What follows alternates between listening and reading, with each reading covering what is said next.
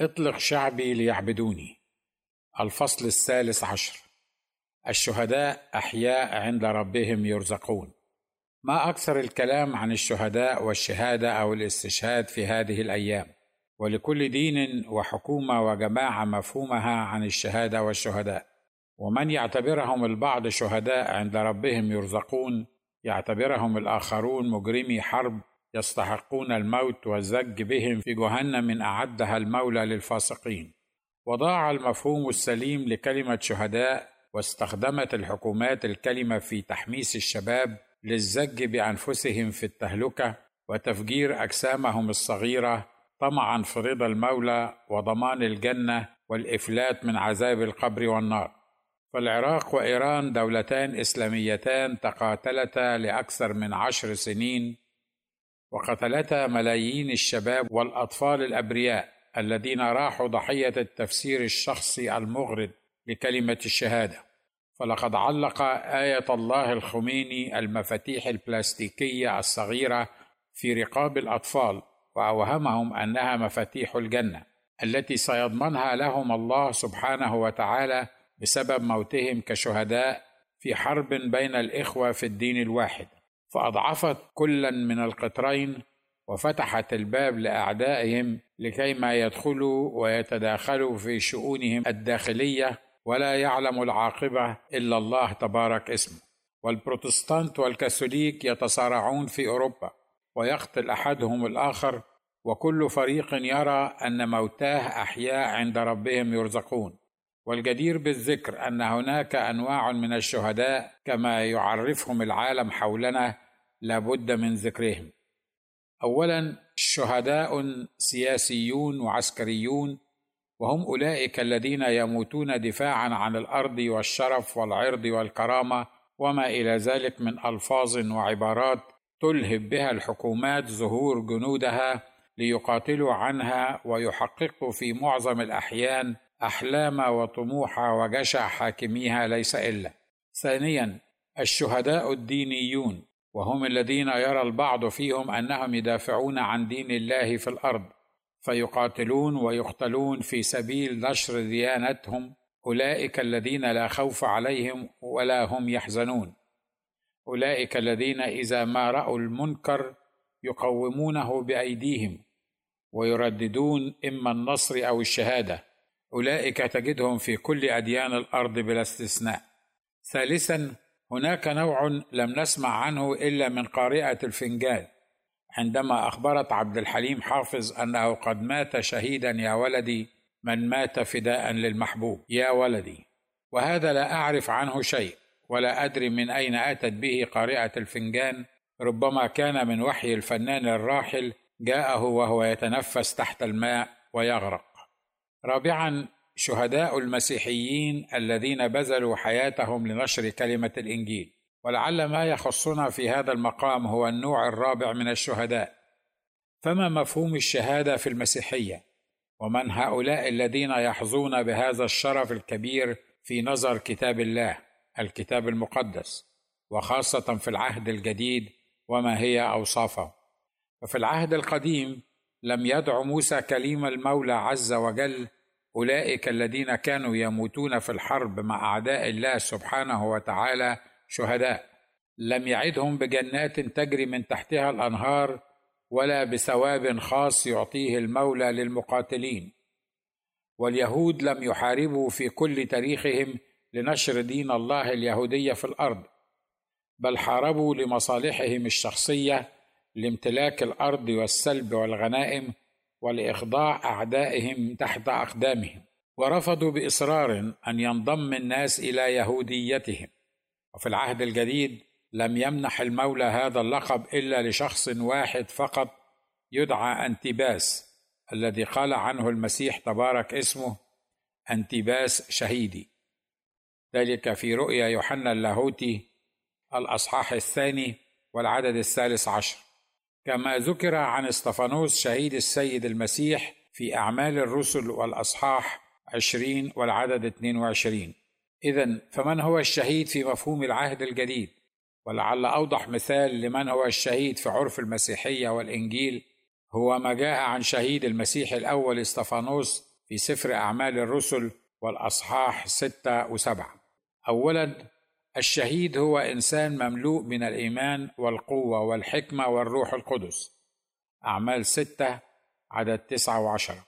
ثانيا سلاحه الوحيد هو كلمة الله فهو لا يحمل مدفعا ولا قنبلة ولا سيفا لكنه يستخدم إيمانه وقوته وحكمته وملئه من روح الله والروح القدس يعلم أن كلمة الله هي أمضى من كل سيف ذي حدين. وأن الذين يأخذون السيف بالسيف يهلكون وأن الله سبحانه وتعالى قادر من خلال كلمته الكتاب المقدس على تغيير العالم وإزاحة أكبر الإمبراطوريات التي عرفها التاريخ وإحلال المسيح مكانها. ثالثا هو ذلك الشخص الذي يعلن حق الله في الأرض من خلال كلمته فهو السلاح الوحيد الذي يغير به المنكر. وهو ليس الإنسان الذي يدافع عن دين الله في الأرض فالله قادر أن يدافع عن حقه ويخرس أعداءه وينصر محبيه وتابعيه ولكنه سبحانه وتعالى يحتاج إلى أولئك الذين يعلنون كلمته وينشرونها في وجه كل ظالم متغطرس وهو سبحانه يدافع عن كلمته. وحق الله في الأرض هو أن السيد الرب يسوع المسيح هو من جاء من السماء وتجسد من امرأة اصطفاها المولى وفضلها على نساء العالمين وعاش في الأرض حياة طاهرة نقية لم يحتج فيها لمن يغفر له ذنبه أو يرفع عنه وزره وأنه مات مصلوبا بمحض إرادته ليفدي جنسنا البشر الساقط وسفك دمه الطاهر الزكي عنا ليصبح الشفيع الوحيد للناس يوم لا ينفع مال ولا بنون. وأنه قام في اليوم الثالث ودخل إلى عرش الله منتظرا أن يوضع أعداؤه تحت قدميه وأنه آت سريعا ليكون حكما عدلا بين الناس وخالقهم سبحانه وتعالى. هذا هو الحق الوحيد الذي يستحق الاستشهاد في سبيله. وأولئك الذين يموتون في سبيل نشره هم أحياء عند ربهم يرزقون. رابعا الشهيد هو ذلك المملوء حبا وغفرانا لقاتليه وسافكي دمه. هو ذلك الشخص الذي يستطيع أن يصلي لأجل معذبيه وقاتليه وهم يرجمونه أو يصلبونه أو يقطعون رأسه بالسيف. فلقد صلى سيد المسيح على الصليب لأجل صالبيه قائلا يا أبتاه اغفر لهم لأنهم لا يعلمون ماذا يفعلون. وجث استفانوس شهيد المسيحية الأول على ركبتيه وصرخ بصوت عظيم يا رب لا تقم لهم هذه الخطية. فدافع الاستشهاد هو الحب الحقيقي لبشرية معذبة بعيدة عن شخص السيد المسيح. لا الكراهية والحقد والانتقام من أولئك الذين يخالفوننا في الرأي أو العقيدة أو الدين. خامسا شهيد المسيحية لابد أن يموت ووجهه يلمع كوجه ملاك. أعمال 6 15 فكم من جلاد وقاتل ورجل بوليس تاب عن خطيته ورجع إلى رشده بعد أن عذب المسيحيين المؤمنين. ولم تخرج من أفواههم إلا كلمات النعمة والحب والحق. فلم يستطع القاتل إلا أن يعترف بيسوع المسيح ربا وسيدا على حياة هؤلاء الشهداء ثم على حياته هو أيضا. سادسا الشهيد لا يقتل بل يقتل.